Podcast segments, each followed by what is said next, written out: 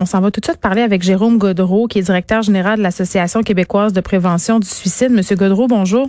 Oui, bonjour, Mme Peterson. Bon, quand même, la situation auquel euh, M. Chartier a fait face, c'est-à-dire euh, de voir un message inquiétant sur Twitter, de ne pas connaître la personne et de s'inquiéter assez pour dire, ben écoutez, moi, je vais appeler le 911, je vais faire quelque chose. Ce sont des situations qu'on voit de plus en plus souvent euh, parce que c'est la pandémie, parce qu'on utilise beaucoup les médias sociaux.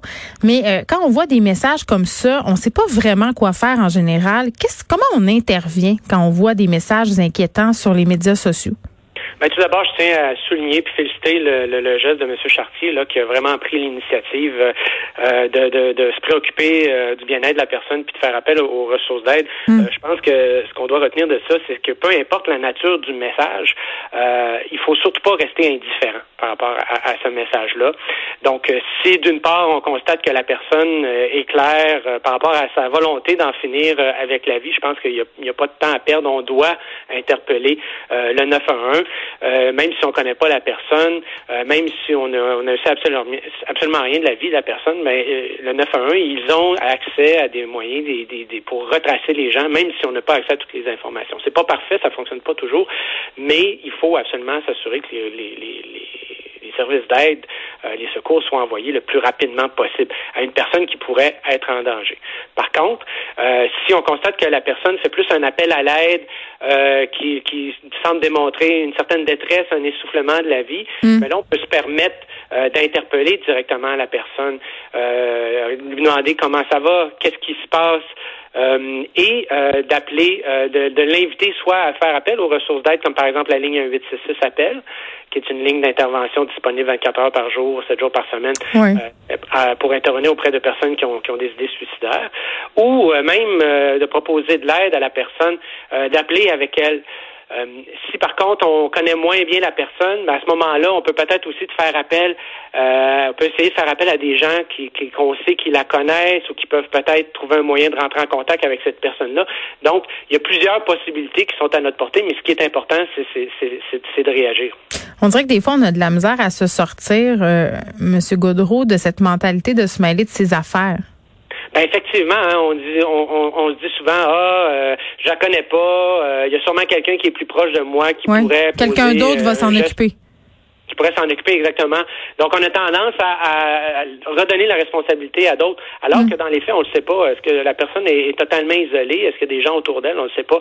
Donc, je pense que c'est important de prendre la peine de, de tendre une perche, euh, de lancer un, de lancer un appel, de dire, ben écoute, tu as, partagé des propos en ligne, euh, ça m'inquiète.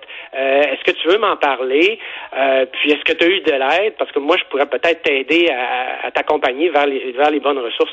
Donc, ça, c'est des gestes qu'on peut poser. Dans le doute, on s'abstient pas en matière de prévention du suicide, il faut intervenir.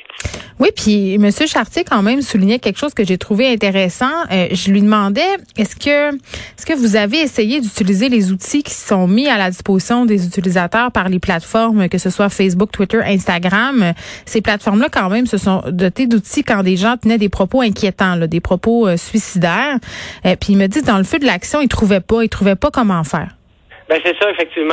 Ça, c'est l'enjeu parce que euh, ces outils-là, bien qu'ils soient disponibles, on ne sait pas nécessairement si euh, ils vont être capables, les, les, les, Twitter, Facebook de ce monde vont être capables de réagir assez rapidement pour assurer d'appeler hmm. euh, les secours.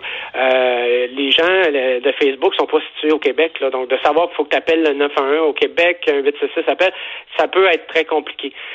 donc à ce moment-là, je pense qu'il vaut mieux prendre l'initiative soi-même et de faire appel aux ressources d'aide ou comme je disais tout à l'heure, pour euh, essayer d'aider la personne qui semble pas bien aller. Bon, on parlait des messages explicites. Vous avez fait référence euh, aux appels à l'aide. Quel type de message devrait nous inquiéter? Quand est-ce qu'on doit se dire, hum, là, je pense que ce serait bien que cette personne-là reçoive de l'aide?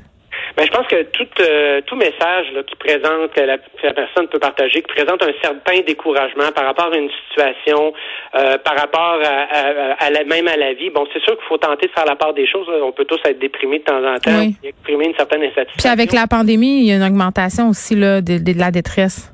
C'est ça, exactement. Donc, euh, c'est normal aussi qu'on partage un, certain euh, euh, désabus par rapport à cette situation-là. Mm-hmm. Je pense qu'il faut faire preuve de, jugement, mais le moindrement que la personne démontre une détresse importante ou une, incapacité à faire face à la situation qu'elle traverse, mais je pense que c'est suffisant pour nous inquiéter. Puis simplement tendre une perche, puis ça, ça coûte rien là, de juste de prendre des nouvelles, voir comment ça va. Écoute, dis ça. Euh, si tu veux, je, je, je, suis ouvert, je suis disponible pour en parler avec toi, pour t'aider. Puis c'est ce qui nous permet de voir aussi l'état de détresse de la personne. Euh, mm-hmm. Peut-être que c'est passager, ça nous, ça nous va nous permettre d'avoir une meilleure idée de la situation. Mais si c'est pas passager, ben là à ce moment-là, c'est l'occasion de faire appel aux ressources d'aide. Je parlais de la ligne 1866 appel. Il y a aussi le site suicide.ca qui maintenant offre euh, un service d'intervention en ligne, actuellement disponible du mercredi au dimanche de 4h à 23h, de 16h à 23h, mais à partir de l'été du printemps prochain, qui va être disponible 24 heures par jour, 7 jours par semaine. Donc, c'est des outils qui sont à notre disposition, euh, qui peuvent nous aider à entrer en contact avec une personne euh, qui semble partager ou vivre une détresse. Oui, puis j'ai envie de dire en terminant, M. Gaudreau, que c'est vaut mieux appeler pour rien ou signaler pour rien qu'après regretter et d'avoir une personne qui commet un geste qui, qui, a des conséquences quand même assez lourdes. Merci. je redonne le numéro si vous avez besoin d'aide, 1-866-277-3553. Jérôme Godreau, qui est directeur général de l'Association québécoise de prévention du suicide.